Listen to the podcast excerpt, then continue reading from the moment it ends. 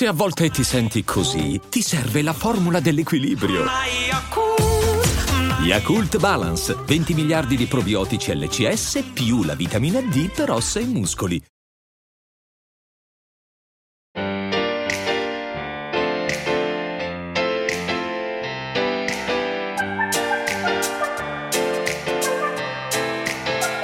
In questo episodio ho deciso di affrontare un tema abbastanza richiesto ed è quello che ha a che vedere con la gestione e il superamento di una delusione sentimentale. Quando parlo di delusione sentimentale mi riferisco a un'esperienza emotiva negativa che si verifica quando le aspettative o i desideri in una relazione non vengono soddisfatti. Questa si può manifestare in modi diversi, ad esempio la fine di una relazione, un tradimento, delle aspettative non soddisfatte, a volte anche se una relazione continua ci si può sentire delusi eh, se ad esempio il partner non soddisfa delle aspettative emotive, fisiche o intellettuali. O ancora altri esempi di delusione sentimentale, amore non corrisposto e più in generale dei cambiamenti nel rapporto, questo perché cambiamenti significativi nel comportamento o nell'atteggiamento di un partner possono causare delusione, specialmente se questi cambiamenti influenzano negativamente la relazione. La premessa è che una delusione sentimentale è una parte naturale delle relazioni e può diventare un'occasione per la crescita personale. Questo è 360, un podcast dedicato al benessere a 360 gradi, a cura di Virginia Gambardella. Cominciamo! Allora, quando si affronta una delusione sentimentale, il primo passo è riconoscerla. Questo perché spesso, dopo ad esempio la fine di una relazione, ci si può trovare in uno stato di negazione o confusione dove non si riesce a identificare chiaramente che cosa si sta provando. Quindi riconoscere la delusione significa ammettere a se stessi che si sta soffrendo, che si è feriti, che si è delusi o che si prova un senso di perdita. E questo passaggio richiede grande onestà interiore e vulnerabilità. Riconoscere la propria delusione implica anche accettare che questi sentimenti sono legittimi, hanno un valore, sono importanti. Non si tratta di eh, giustificarli o di spiegarli, si tratta di accettarli come una parte integrante della propria esperienza umana. Questo è importante perché Dall'altra parte, ignorare o reprimere dei sentimenti di delusione può portare dei problemi a lungo termine come stress, come depressione o anche difficoltà nelle relazioni future. Riconoscere la delusione è il primo passo per iniziare un processo di elaborazione emotiva. Questo significa che è solo riconoscendo la delusione che si può iniziare a lavorare su di essa. Ora questo è un processo, non è un evento singolo, quindi richiede tempo e richiede pazienza con se stessi. C'è un libro che ho letto qualche mese fa che mi è piaciuto molto. Questo libro si intitola D'amore ci s'ammala, d'amore si guarisce e lo citerò spesso in questo episodio. È un libro che veicola un messaggio molto importante per me, ovvero i frangenti di crisi e anche la fine di una relazione sono circostanze che per quanto tragiche e dolorose, ti danno l'opportunità di ripartire da te, dalle tue nuove consapevolezze. In poche parole, ti danno modo di ridefinire chi sei. Quando ci troviamo ad affrontare una delusione amorosa possono succedere due cose. O ci scagliamo contro l'altro, quindi lo colpevolizziamo addossandogli la responsabilità del fallimento della relazione, Oppure ci scagliamo contro noi stessi, quindi ci prendiamo noi tutta la responsabilità della rottura e sprofondiamo in un abisso di solitudine. Entrambi queste dinamiche ci fanno perdere di vista una grande verità, in una dinamica relazionale siamo sempre entrambi parimenti responsabili. Questa è una cosa su cui insisto, siamo sempre entrambi parimenti responsabili. E qui non si parla di colpe, si parla di responsabilità. La colpa implica un giudizio, spesso negativo, che mira a identificare un colpevole per un determinato fallimento o problema. È un concetto che porta con sé dei sentimenti di rimprovero, di vergogna, di accusa.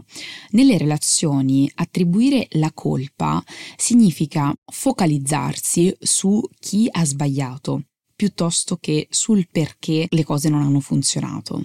La responsabilità invece è un concetto diverso perché riguarda il riconoscimento del proprio ruolo nelle dinamiche relazionali, quindi si tratta di comprendere come i propri comportamenti, i propri pensieri, le proprie emozioni abbiano contribuito alla situazione attuale.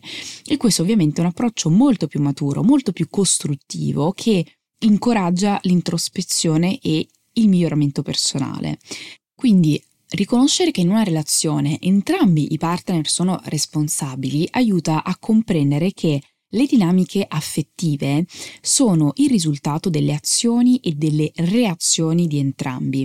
Anche perché vedere la fine di una relazione sotto l'ottica della responsabilità condivisa permette ad entrambe le parti di apprendere dai propri errori, di imparare dai propri sbagli e di crescere come persone. Quando si parla della fine di una relazione, io mi rendo conto che la situazione è emotivamente sfidante perché, tra le tante cose, nessuno ci ha mai dato delle istruzioni, nessuno ci ha mai insegnato a gestire una crisi, nessuno ci ha mai preparato a chiudere un rapporto ripartendo da se stessi. Proviamo a fare due esempi diversi di gestione di una delusione sentimentale. Esempio 1 Francesca è stata lasciata da una settimana ma non riesce a rassegnarsi all'idea di aver perso il compagno. È come se lei avesse perso, avesse rinunciato ad una parte di sé, si sente molto arrabbiata, si sente confusa, è a pezzi e non si capacita di come le sia potuta succedere una cosa del genere. Lei pensava, era convinta che questo legame fosse forte, fosse indistruttibile. I primi giorni dopo la rottura lei li ha passati in uno stato molto confusionale, ha provato a chiamare l'ex più volte, prima per pregarlo di tornare insieme, poi anche per insultarlo e la spezza l'idea di stare senza di lui, si sente veramente distrutta dall'idea che lui possa anche solo frequentare un'altra persona. È trascorso un mese e lui ha deciso di bloccarla su tutte le piattaforme social, anche su WhatsApp. Lei le ha provate tutte, si è anche presentata sotto casa sua, ha provato a coinvolgere degli amici in comune, ma lui non ne vuole sapere niente. Sono passati due mesi e Francesca si sente molto sola, senza di lui non riesce a stare. Ha provato a scaricare un'app di incontri, ma nessuno la convince. Ormai sono passati sei mesi, Francesca continua a trascurare se stessa e comincia anche a trascurare il suo lavoro, le sue giornate sono molto vuote, sembrano interminabili. Ha l'impressione di star vivendo una vita che non è la sua. E tutto questo perché non ha capito che lei può bastare a se stessa, non ha capito che lei è una persona intera, è una persona completa, non è una persona a metà. Esempio 2, Giulia, Giulia è stata lasciata da una settimana e non sa da dove ripartire. Ha passato giorni a piangere, è arrabbiata, è triste, è delusa. Anche lei non si capacita di come le sia potuta succedere una cosa del genere. Anche lei pensava che questo legame fosse forte, fosse indistruttibile. È passato un mese e Giulia ha avuto più volte la tentazione di scrivere all'ex, ma quando la assale questo impulso, lei comincia a pensare a tutte le cose della relazione che non andavano bene. Sono passati due mesi e Giulia si sente molto sola. Quando l'ansia ha il sopravvento cerca di tranquillizzarsi pensando che anche queste sensazioni sono passeggere, quindi che prima o poi queste sensazioni passeranno e pensa che anche se è stata lasciata, lei non è che vale meno di prima. Giulia inizia a fare una cosa, inizia a autoaccudirsi. Ormai sono passati quattro mesi e le capita ancora di attraversare ogni tanto il dolore della perdita, ma Giulia ha spostato il suo focus su di sé, ha ripreso in mano vecchie passioni, ha cominciato a coltivare e frequentare vecchie amicizie, ha accettato il dolore di fatto ed è ripartita da se stessa. Con fatica Giulia si sta ricostruendo la propria vita. Ecco, questi sono due esempi molto diversi di come si può gestire una delusione sentimentale. Nel primo caso c'è Francesca e la sua esperienza mette in luce un percorso di grande sofferenza e difficoltà nel lasciare andare. Francesca sembra essere intrappolata nel dolore e nella negazione, è incapace di accettare la fine della sua relazione e questo continuo tentativo di riconnettersi con l'ex e anche il rifiuto di accettare eh, la sua insomma, situazione hanno portato ad un circolo vizioso di dolore e di frustrazione. Dall'altra parte c'è Giulia. Nel secondo esempio anche Giulia sta vivendo le stesse emozioni iniziali di dolore e di confusione, però ha scelto di intraprendere un percorso diverso. Lei ha riconosciuto e accettato le sue emozioni. Giulia ha scelto di non agire su questi impulsi immediati di riconnessione e tutto ciò le ha permesso di iniziare un percorso di introspezione e autoguarigione. Quindi nel primo caso ci si perde nel dolore, nel secondo caso lo si affronta, lo si accetta. C'è anche un aspetto cruciale su cui vorrei eh, far riflettere, che è il tempo. Il tempo è un alleato nel processo di guarigione. Francesca sta lottando contro il tempo perché cerca delle soluzioni immediate e rifiuta di accettare la realtà. Giulia invece lascia che il tempo lavori a suo favore e le permette di elaborare il dolore e di crescere oltre la sua delusione. Un'altra cosa su cui voglio soffermarmi è quella delle fasi del dolore. Le fasi del dolore, note anche come le fasi del lutto, sono un modello che è stato introdotto originariamente dalla psichiatra Elizabeth Kubler-Ross in un libro del 1969 che si chiama On Death and Dying, anche se inizialmente ehm, sono applicate al processo di lutto per la morte, queste fasi in realtà poi sono state riconosciute in seguito come applicabili ad una varietà di esperienze di perdita, incluse la fine di una relazione sentimentale. Queste fasi sono, numero uno, negazione. Qui si ha difficoltà ad accettare la realtà della situazione. La negazione funge come un meccanismo di difesa temporaneo per tamponare l'impatto immediato della perdita. La seconda fase è la rabbia, quindi man mano che la realtà della situazione inizia a prendere piede emergono questi sentimenti di rabbia e questa rabbia può essere diretta verso ad esempio l'ex partner, verso se stessi, verso la situazione, ma anche verso persone o oggetti esterni. La terza fase è la negoziazione. In questa fase si possono fare dei tentativi di negoziare o fare patti, ad esempio con se stessi, con l'ex partner, per cercare di far ritornare le cose a come erano prima o per attenuare il dolore. E la negoziazione è una fase che spesso riflette il desiderio di ripristinare la connessione che abbiamo perso e di trovare anche un senso nella perdita. Poi c'è la depressione, qui la persona può sperimentare dei sentimenti di profonda tristezza, di disperazione e anche di isolamento. Questa fase è caratterizzata da una elaborazione emotiva della perdita molto intensa e poi c'è la fase dell'accettazione. Nella fase dell'accettazione si inizia ad accettare e a comprendere la realtà della perdita. Questo non significa necessariamente essere felici o d'accordo con la situazione, ma significa riconoscere che è la nuova realtà. L'accettazione consente di iniziare a costruire una nuova vita tenendo conto della perdita che abbiamo vissuto. E questa è la fase che, se ci pensate, è mancata a Francesca nell'esempio che abbiamo fatto prima.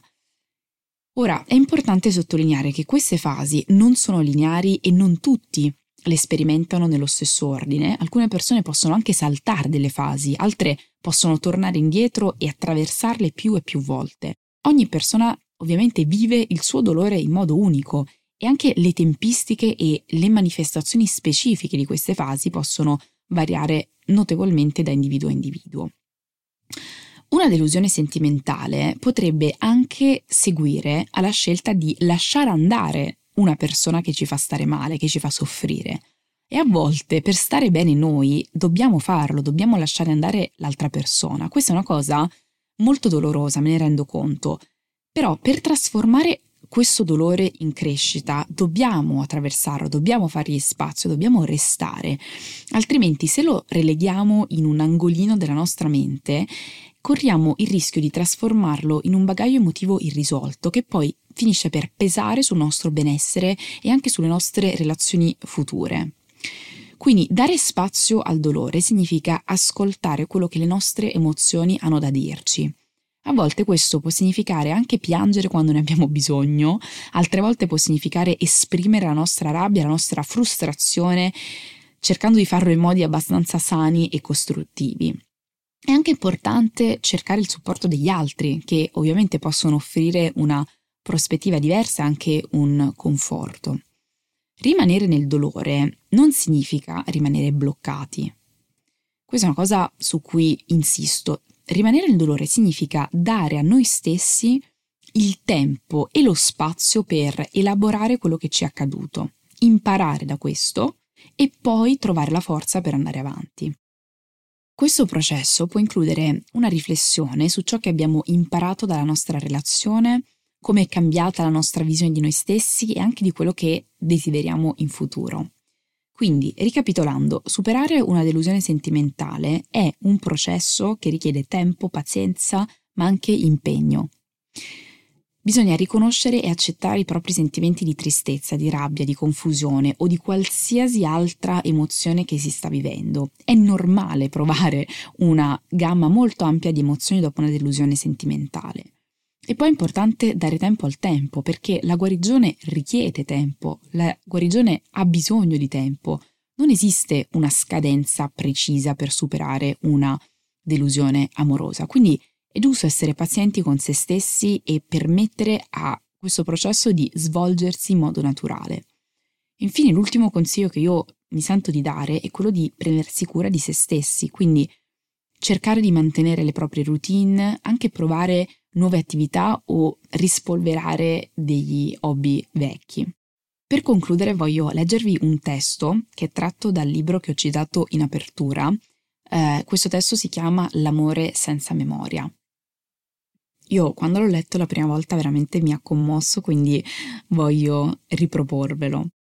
L'amore di seconda mano è quello riscaldato, rimescolato che parla la lingua delle tue ferite e fa risuonare in te il tuo stesso passato. Non porta freschezza alla tua vita. Può presentarsi con nomi diversi, volti nuovi e dannatamente attraenti, ma non è mai una novità. Ti riporta sempre lì, allo stesso dolore, alla stessa sensazione di vuoto e di solitudine. Ti fa sentire buio e cupo, ti fa desiderare di sparire e mai più tornare.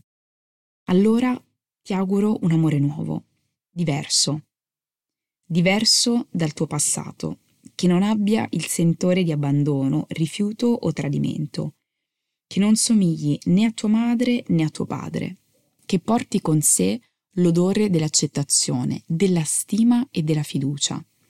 Un amore senza eredità emotive né carichi pesanti. L'amore più bello è senza memoria.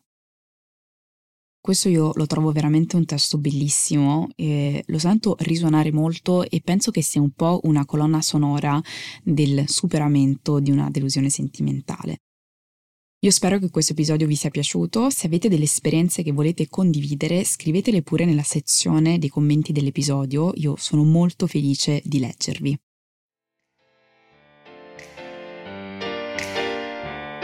Hai ascoltato un episodio di 360, un podcast dedicato al benessere a 360 gradi a cura di Virginia Gambardella.